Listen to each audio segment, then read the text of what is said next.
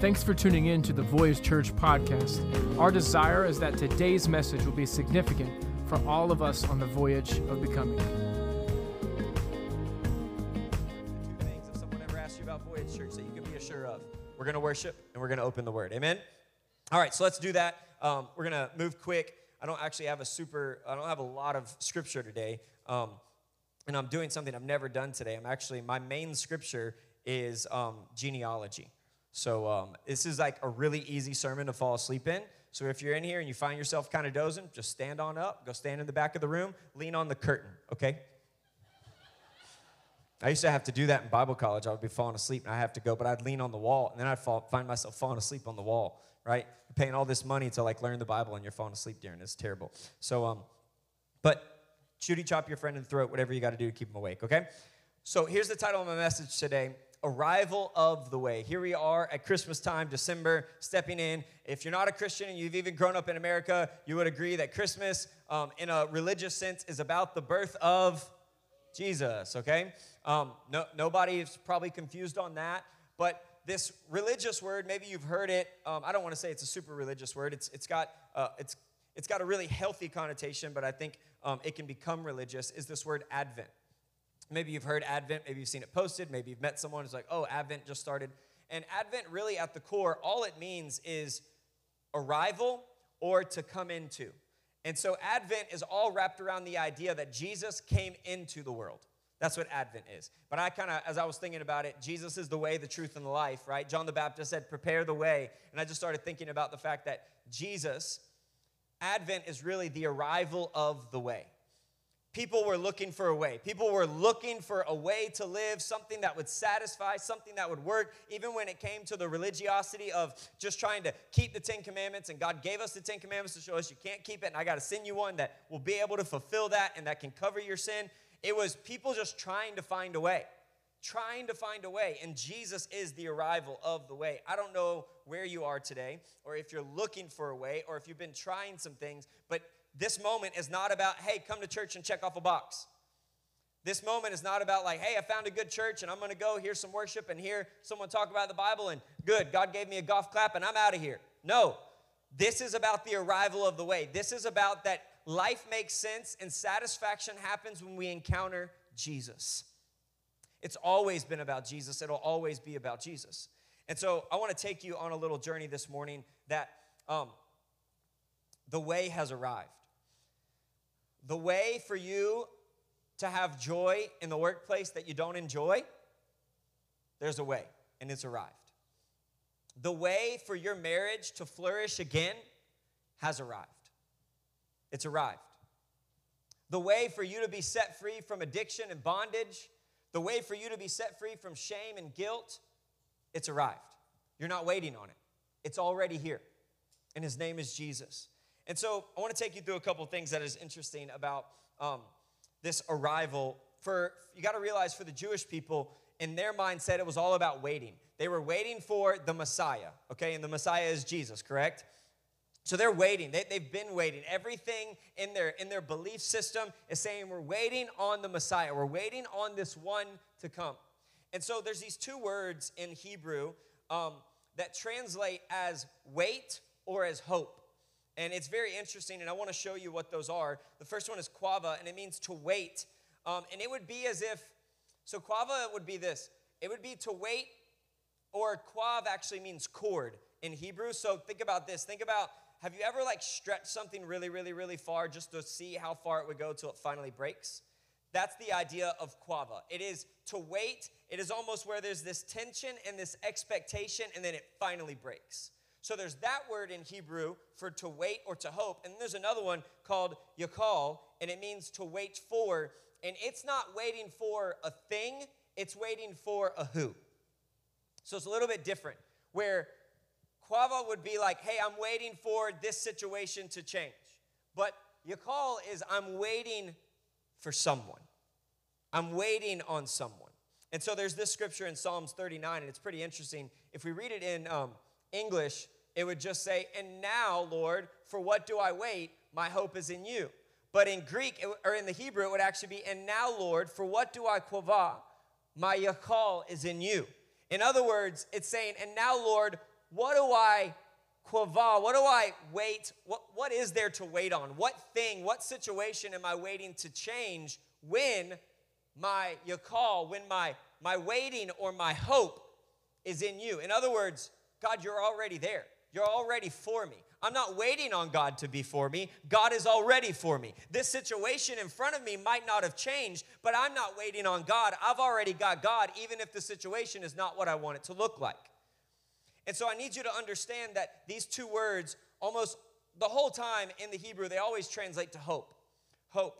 And that's really what I want to focus on today is this idea of this arrival of the way, this arrival of Jesus. He showed up with hope. I don't know if you've ever found yourself in a hopeless situation or if you're today in a hopeless situation. There's some of you in the room that you've got a hopeless situation that has been a part of your life for many, many years, and you've gotten so good at masking it and living with it that if someone asked you if you're okay, you would say, Yeah, I'm good. But if someone sat with you long enough to dig back into that relationship with your father, or that situation with your mother, or that situation with your ex husband, or what so and so did to you in high school, we would get to a place and realize, no, there's actually still something hopeless in you. You just do a good job at masking it. You do a good job, as Jonathan said, at keeping things in front and involved in your life caffeine or whatever it may be to keep you energy, keep you pressed on, right? I, am I'm, I'm focused on my kids. My kids are my priority now. And that hopeless situation and that thing that God does want to heal and does want to do something about, He's not able to do anything about because you've done really good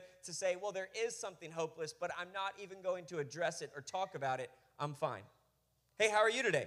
I'm fine. Hey, how are you? We're doing good. We're doing good. But you and your wife were just screaming at each other last night. You didn't even sleep in the same room. You mean you're good?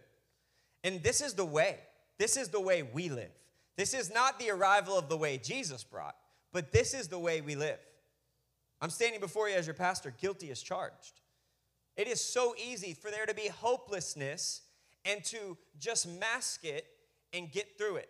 So here's what hope is hope is the state of anticipation, and, and it's crucial for healthy human existence. I was looking up several doctors that said this idea of hope, even what it does to the brain when they do brain scans, that hope is actually crucial for a healthy human being. Nothing to do with religion or faith, just the idea of hope, a state of anticipation, looking forward to something, is, is, is crucial for the health of a human.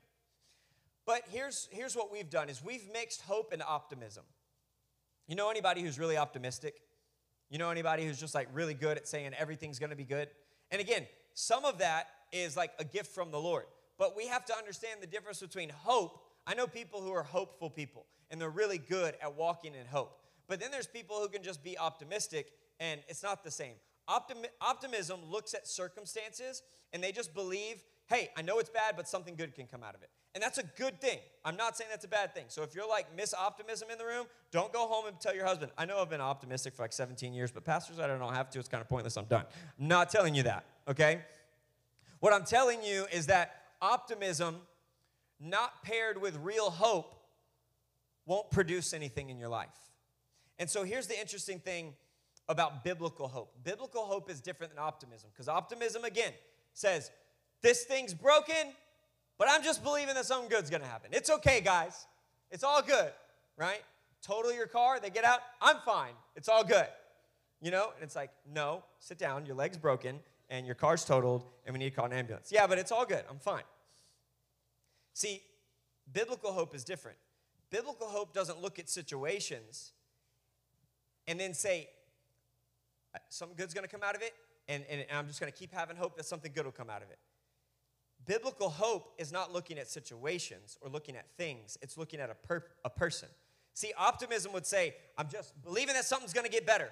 Hope would say, it's already gotten better because Jesus has already arrived. I might be in the midst of my darkest moment, but I've got hope. This is why the Apostle Paul would often write about a living hope, or Peter would write about a living hope, and they would be in prison, being beaten, not knowing if they would ever get out, and they would talk about a hope. It's not optimism. They weren't looking at the prison cell going, well, probably just gonna get out of here one day. No, I've got hope in the midst of it. Paul is sitting there worshiping, in, just in the midst of being chained and shackled, and he's worshiping God for who he is. And guess what? In the middle of his worship, worship, the prison walls shake, the doors open up, and the shackles fall off of his wrist. He didn't say, God, I'll worship you if you'll take the things off. No, God, you're my living hope. You've already arrived in my life. You've already made me from a man who was dead in sin, and now I'm alive. So even if I die in this prison cell, I've got the hope of Jesus. I don't need a situation to change to have hope in the midst of it.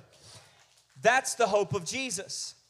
But the beauty of Jesus is that when Paul was in the prison and he was praising God for who he was, when his situation wasn't a very praiseworthy situation, but remember, we don't praise God because of our situation. We praise God in the midst of it because he's good no matter what it looks like. But because God's so good, what happens? Well, worship is a weapon. Prison walls start shaking. And what's awesome about the story about Paul and Silas worshiping in prison is the Bible doesn't say that just their prison opened up. It says every prison door opened up. Because your worship in the midst of your hopeless situation, the breakthrough isn't just for you, it's for others as well. It's for others as well. And so, hope is something that we can have even if it still looks hopeless. It's not just going, I'll be better if this changes. It's saying, I'm not waiting on anything to change because I've got the greatest hope already. It's Jesus. Peter actually called it a living hope. Now, there's this other word I want to show you, and this word's in the Greek. This is another word for hope, and it's very interesting because this word showed up on the scene after this Greek word kind of got its birthplace after Jesus left the tomb empty. And this Greek word is elpis, and it means the spirit of hope. And so I had this thought the other day, and uh, again, thinking about what I just said about Paul, that wasn't in my notes. That all just came to me, so wasn't in my in my flow this morning. But I had the idea of a martyr. Does anybody know what a martyr is? A martyr is someone that is willing to die for their faith, right? This is why the Bible would tell us that people who are martyred for Christ, like there is a special reward for them in heaven right? It's not just people who choose to live their life for Jesus, it's people who are willing to continue to claim him to the point of death. And you do understand this is not just some historical thing we're talking about. On the planet right now, as you breathe, breathe, oxygen this very moment, there are people being killed and tortured for their faith in Jesus. Living in nations at this current moment where this is not legal. They can't gather like this. You can't just walk around with one of these. I was just telling some students the other day, there are several countries in the world right now that just recently removed the Bible app off of all app stores and it's not accessible in their nations on smartphones. Like, there are people who are vehemently against this. Why? Why? I mean, it's it's truth, it's grace, it's mercy, right? It's love, it's joy, it's peace, it's patience, it's kindness. What's the issue? The issue is is that darkness is scared right now because the Bible says that there's a great revival in the last days coming. And I'm telling you that something is shifting in the world right now. I hope you didn't just come to church to sit in a comfy chair and just get by. You're either here to be the ones who say, hey, whether this is legal or illegal, it is about Jesus. It's always been about Jesus. My life is for him now, and to the point of death, my life will be for him. And this is why we know that Jesus is a living hope, because even martyrs, martyrs are able to say, I've got a hope. Literally, as they're being walked to execution, they're talking about the hope that they have. See, they don't need a bad situation to turn good to have hope because they have Jesus. He's arrived, He's already arrived. The hopeless can find hope even in the midst of their hopelessness because He's already arrived. Hosea says it this way in the book of Hosea. He's looking at this valley and he calls it a, a, valley of trouble, this difficulty. And he says, I believe this valley of trouble can turn into a door of hope. And I had this thought because that's Old Testament. And you know, a few weeks ago we talked about how you can always find Jesus in the Old Testament. Matthew 7 7 says, it talks about knock, seek, ask, and the door will be opened. Well, you know who the door is, right? The door is Jesus. And so I love the fact that Hosea actually prophetically spoke, I believe this trouble can turn into a door of hope. And then guess what? Jesus shows up on the scene. The door of hope. The door of hope, the arrival. And so, what I want to do to close this message, um, and I really am at the close, this is crazy. Um, some of you are like, really? Yes, really, I promise. Um, I'm going to read you scriptures I've never read in a message before because it's usually the stuff that you would glass over. How many of you have ever tried to read the Bible and you did this? A descendant of David and of Abraham. Abraham was the father of Isaac, and Isaac the father of Jacob, and Jacob the father of Judah, and Judah and his brothers, and Judah and his Perez, and Zerah, and then no, no, no. Anybody been there? Some of y'all got to the book of Numbers and you're like, yeah, I failed math class. Let's just skip on over. Let's go to the next book. Deuteronomy, I'm on my way, right? That's the book after Numbers. Anyways, um, I want to read you a genealogy from Matthew chapter 1. And I want to show you that it's much more than just so and so's dad and so and so's auntie and all that. Like that, there's actually a picture that hope has arrived. And that's what this is about. That's what Christmas is about. And again, I, I don't want to I don't want to be the church or the person here preaching this was like, you know, Jesus is the reason for the season, and then here we are, and then everybody, you know, go wrap your presents and fill your stockings, and we miss the fact that there's people in hopelessness sitting in this room right now.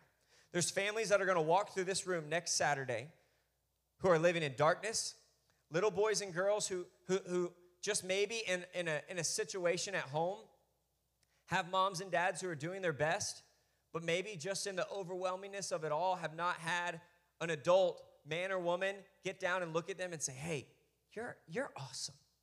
You're incredible. Did you know that? Man, God has something so incredible for your life. Can you imagine? And maybe you're in this room and this is the truth. And I remember being a youth pastor for several years, and there was a guy coming to our young adult ministry. Uh, he was friends with Jonathan and I, and I'll never forget seeing him come to church and just really sink in. And one day in the foyer, I caught him and I was like, hey, man. And I just looked at him. I said, I just want to let you know I'm super proud of you. And this 22 year old guy broke down. And I was like, You okay? Is everything fine? And like literally took him minutes to gather himself. And now, as I'm a father, like it hits me in a whole different way because I wasn't a father in that season. And he, he finally, drying the tears from his eyes, looked at me and he said, Pastor, I've never had anybody say those words to me. And I just thought to myself, 22 years on the planet, and no one's looked this guy in the eyes and said, Hey, I'm proud of you.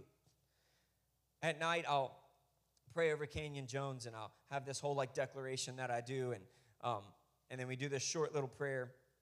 And then I've been doing this thing lately because I had that thought about that story, and I just put my nose to his nose, and I'll look at him and say, "Hey, I'm proud of you," and he'll go, "Okay." he doesn't really know what I'm saying. But I thought to myself, I was holding Rivy the other day. We have all the babies, so God just speaks through babies, okay? Um, I was holding her and she smiles with her whole face, y'all just her whole face. She hasn't done anything. She's a baby. Like she just exists, you know? And and I'm holding her and I found myself saying, "I'm so proud of you." And I just felt the Lord say, "That's my response to you. That's how I love you. I don't need you to do anything. I've already arrived with hope on the scene. It's who I am."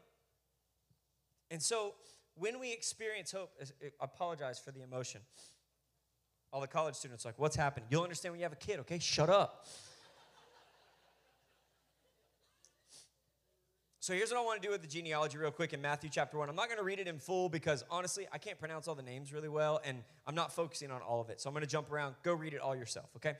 But before I start, I want you to understand this what I'm about to talk about with Jesus. See, fairy tales start this way once upon a time in the Hundred Acre Woods, right? Whatever. Fairy tales start that way. And I, I, I, I know the problem is this. I grew up a Disney kid, right? I mean, my mom was a Disney fanatic, still is, like any and everything Disney. And so, you know, when you're raised that way, watching all these things and you're learning about all these miraculous things Jesus is doing, uh, you're hearing in the Bible and in church, it's really easy culturally for a child to kind of like in their brain be like, wait a second. So they're saying Cinderella's not real, but this is real. And, and I'm not saying Cinderella's bad. I'm just saying understand, even at, for me as a kid, I can remember processing that. But this is why Jesus is way different. Because fairy tales start with once upon a time. Stories with genealogy are rooted in history and they give confidence to what has happened. Every time we read about Jesus, we can literally go back through the historical, documented record of families that we can prove historically and archaeologically. So, this is not once upon a time Jesus came to die on the cross for your sins. This is rooted in historical fact that Jesus came from here. And I want to show you what it says. Do not fall asleep. It's a lot of names. Stick with me. Let's start with Matthew 1, 1 through 3. This is the record of the ancestors of Jesus the Messiah, a descendant of David and of Abraham. Abraham was the father of Isaac, and Isaac the father of Jacob, and Jacob was the father of Judah and his brothers. Judah was the father of Perez and Zerah, whose mother was Tamar. Everybody say Tamar. It'll make sense in a second. Perez was the father of Hezron, and Hezron the father of Ram. And then you go down to Matthew 1, starting in verse 5, it says, um, I'm just going to call him Salmon. I mean, that's how you would spell it, so I'm going to call him that. Um, Salmon was the father of Boaz, who was the mother of Rahab. Everybody say Rahab. Boaz was the father of Obed, um, whose mother was Ruth. Everybody say Ruth. Um, and Obed was the father of Jesse, and Jesse was the father of King David. And David was the father of Solomon, whose mother was Bathsheba. Everybody say Bathsheba, the, uh, the widow of Uriah. And then we jump down to Matthew 1 in verse 15. It says, um, Eliud was the father of Eleazar, and Eleazar was the father of um, Matthan, and Matthan was the father of Jacob, and Jacob was the father of Joseph, the husband of Mary. Mary gave birth to Jesus, who was called the Messiah. And all those listed above include 14 generations from Abraham to David, 14 from David to the Babylonian exile, and 14 from the Babylonian exile to the Messiah. Now, um, I know I read all that, and some of you are like, what in the heck is happening? I promise it'll make sense in just like three minutes. I had you just say some people's names. Now, here's what's interesting about genealogies. In this historical time, genealogies is really, you can kind of say it however you want to say it. I was listening to a theologian the other day, and he was like, it was very common, even depending on what nationality of people they were around, is the way they would explain their genealogy. Oh, yeah, yeah. Well, I'm, I'm the son of so and so who's the son of so and so. But then they could be in a different place and not use one of those names because it might not mean something to that group of people and pick a different name. But the one thing you would always do when you would share your genealogy is you would always leave out like like Uncle Rico. You know, like the one that's just weird. Like, bro, he did some shady stuff. Like he was locked up for a while. We don't really talk about him. You know what I mean? Just leave him out. Hey, isn't so and so? Yeah, yeah, yeah. He's he's a part of the family. You know, you, you're using the people of prominence. You're using the names that would have been well known, respectable. And this was a common practice. So, especially if we're talking about the king here, like the king of kings, Jesus, the Messiah. I mean, the Jews are thinking, dude, he's going to come from the line of David, right? From the throne of David. And like, this is, it's going to show that he can be king because the Jews are thinking he's going to be king, like seated on an earthly throne. But Jesus shows up and says, bro, I'm the king of kings. Their thrones ain't got nothing on what I got. Like, the earth is my footstool. What are you talking about, king? Like, dude, his castle is weak, bro. Like, God is just, it, it, his kingdom, it means, like, it, the stuff of the earth, we can't even wrap our minds around the kingdom that God possesses. And so, here's this genealogy. But can I tell you, they messed up. They made some really poor choices. First off, it says, um, Judah, the father of Perez, and Zerah, whose mother was Tamar. Why in the world did they throw Tamar in there? You know about Tamar, right? Tamar, cultural custom would say that if your husband died, then then her brother would become, uh, his brother would become your husband. Well, Tamar's husband died, but the brother was a little too young. He was only like 10 years old. So, like, then you wait till he got a little bit older. You know what I mean? Don't be like marrying off no 10 year olds, right? It's just weird. So, they have to wait till he gets older. Well, Tamar, she starts sleeping around. She starts doing some shady stuff. And so, um, uh, her father in law, Judah, is not happy about it. And so he basically says, Hey, I'm just exiling you back to where you came from. Like, you can't have my other son. Sorry. You're just shady. And so he does something not culturally, like, not okay to really treat the girl that way, okay? Like, especially because she was already married into the family. And he basically just says, Yeah, you're losing your other slot. My bad. Well, here's the thing when people try to live high and mighty, but they're not, not high and mighty, Judah goes to the next town over to uh, do some stuff he ain't got no business doing. Brown chicken, brown cow, if you, if you pick up what I'm throwing down. And he meets a girl who's got a veil on her face. And Homegirl throws some trickery. And you know who Homegirl is? Tamar. Tamar gets her father in law to impregnate her. And now she's a part of the family, and he has no, no choice. She has to be around.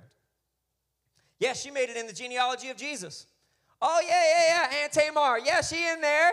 Go ahead, put her in there. And then you move down a little bit, and we're reading, and it's it, it gets to the point of Rahab. If you don't know anything about Rahab, dude, Rahab's the one who, yes, she helped the Israelites, but she was a prostitute. She was a well known prostitute in her community. and she helped the children of Israel sneak in and spy out the land, but like not a girl you'd put on the genealogy. Not also, ladies, just understand this doesn't have anything to do with us, okay? This is like culturally, but women didn't even make it in genealogies, anyways. So the fact that he's throwing women in there, but the ones that you would think like hmm, bad form, I don't know about that one. Maybe we should just leave her out. You know what I mean? Like let's not talk about let's not talk about her. And and you keep seeing these names pop in there. And so um, Rahab, like her lifestyle is well known. Why is she in there? Yes, we know she did something good, but let's not put her in that list. And then it goes on and it talks about um, Jesse, the father of King David, David, who was the father of Solomon, and then whose mother was Bathsheba and was the widow of Uriah. If you don't know that whole story, David is king. David one day goes out on his balcony, sees a woman bathing on her roof. Hello. And then says, Hey, who is that? They say, Oh, that's Uriah the Hittite's wife. Well, first off, King David should have never been looking because the, the army was on the battlefield and King should have been on the battlefield. King David was already in a place he shouldn't have been. Some of us fall into sin because we're hanging out in places we ain't got no business being. He should have been on the battlefield, he wasn't. He calls in Bathsheba, sleeps with her, then realizes what he's done, gets her pregnant. Now, this is the tro- this is David, y'all. David that killed Goliath. Like we're talking about like the, the man after God's own heart, the Bible says. And he ends up going, Oh my gosh, what have I done? Calls Uriah off the battlefield, tries to get him, get him a little bit, you know, say, Hey, why don't you go enjoy your wife? You've been working real hard. And he says, I won't do it. If my men are on the field, I'm not doing it. Sleeps on the king's doorstep. The next day, King David again is like, Hey man, why don't you just go spend some time with your wife? You really deserve it. He said, I won't do it. Uriah gets given a letter by David and goes back to the battlefield. What he doesn't realize is that letter that's sealed with the king's ring, which is David's ring, actually has his death certificate inside. And they say, put Uriah on the front line and make sure that he dies. David, a man after God's own heart, slept with a woman that wasn't his and then got her husband murdered. And then that woman gets listed in here. Now, look, we know Jesus has got to come from the line of David, but don't throw David's dirty laundry out there like that. In the genealogy of Jesus, what are you doing? Well, we've already thrown Tamar, Rahab, and now we throw this whole Bathsheba thing in there. Like, man, just just say, just say he had a wife and that Solomon was their son. Just leave it at that. And then you move on down, and then it gets to the end, and you see this one, one other girl. Because notice, every other situation we just read, besides those little snippets of these women's names, it just says father of so and so, and the son of but when we get down to Mary and Joseph, it says Joseph, who was married to Mary, who gave birth to the Messiah. Here's what's interesting about Mary, young ladies in the room, she's but 16 years old. 16 years old. Now, I know some of you are like, Pastor John, what are you doing with this? Worship team, you guys can come up.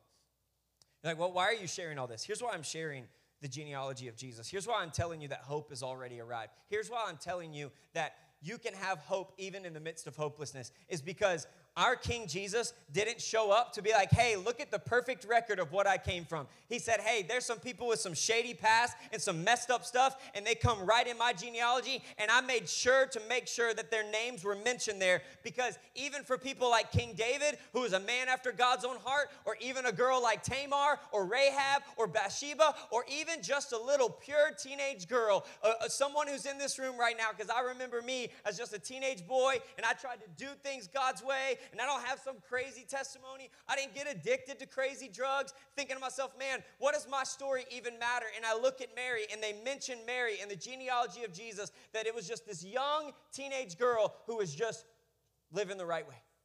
And what I'm telling you about the genealogy of Jesus is you don't fit in any category that doesn't end up in the genealogy of Jesus. This grace is for everyone. Jesus was saying, Hope has arrived. I'm on the scene, and I don't care what the past looks like. David, you can sit on your throne, and then you can make the worst of the worst decisions. And I'm not even going to be ashamed to mention it because this is what I come from. Because this grace and this hope that I bring, that I'm arriving with, it's for everyone. It's for everyone. I know they would have kept you off the list, but Jesus said, I'm putting you on my list. You're not too far gone. You haven't made too many mistakes. He's arrived and he's including you. He's arrived and he's including you. And here's kind of a crazy little thing.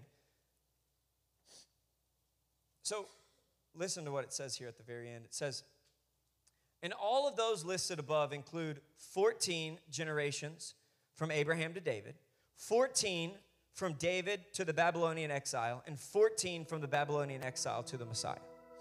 That's three 14s. Now, if you break 14 down, what's half of 14? So now we've got six sevens. Y'all, it took me a while. I'm not great at math, okay? We got six sevens. Now, the number seven in the Bible always represents perfection.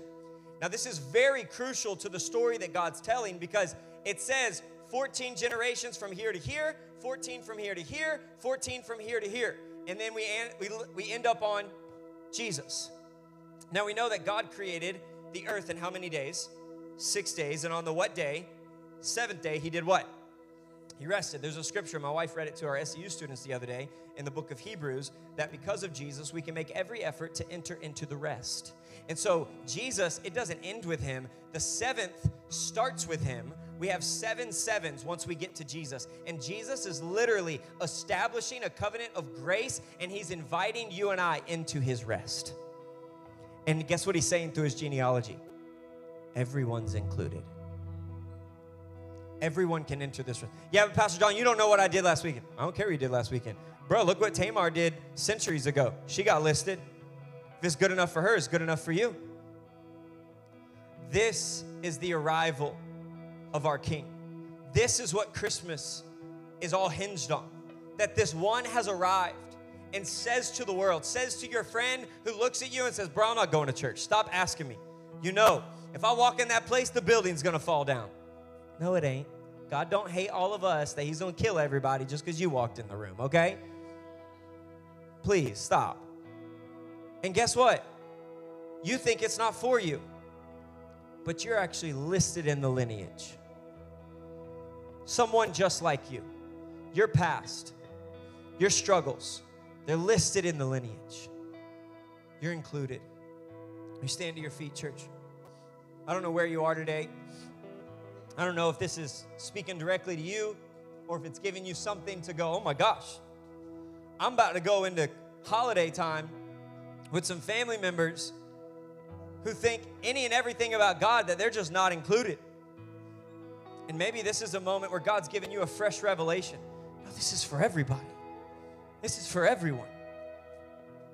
I love that the scripture says that God so loved the world that whosoever.